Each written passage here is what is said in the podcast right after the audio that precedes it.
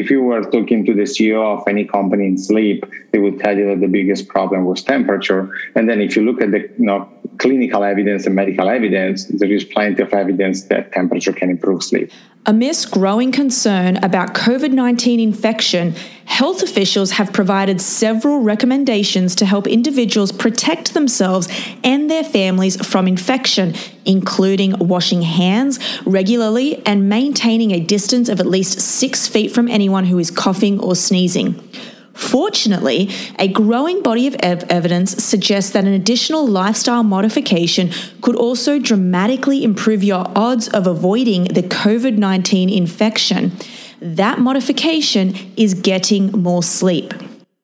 You all know how obsessed I am with sleep. I believe that it should be taught in schools as a subject.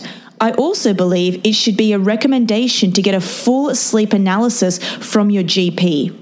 I believe in the power and quality of restorative sleep because I see firsthand what it can do for overall health, longevity, and athletic performance. Over the last two months, I have modified my sleep and invested in a performance mattress. I know you may be thinking, wow, this girl is serious. She's investing in a mattress.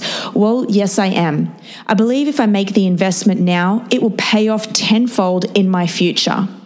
So now that I've been sleeping on an 8 Sleep Pod Pro cover for the last two months, I've been tracking my results avidly. So many surprising things have come my way. And one of the most exciting and surprising things that I've seen is the temperature control and how that has played a role in me getting deep slow wave sleep. So, after sleeping on this mattress for the last two months, I have a lot of questions around the validity of the technology itself, which is why I recruited the co founder and CEO of 8 Sleep to the podcast, Matteo Franceschetti. So, the fact that there was a problem and that the problem was huge was, was, was there. Customers were screaming at us.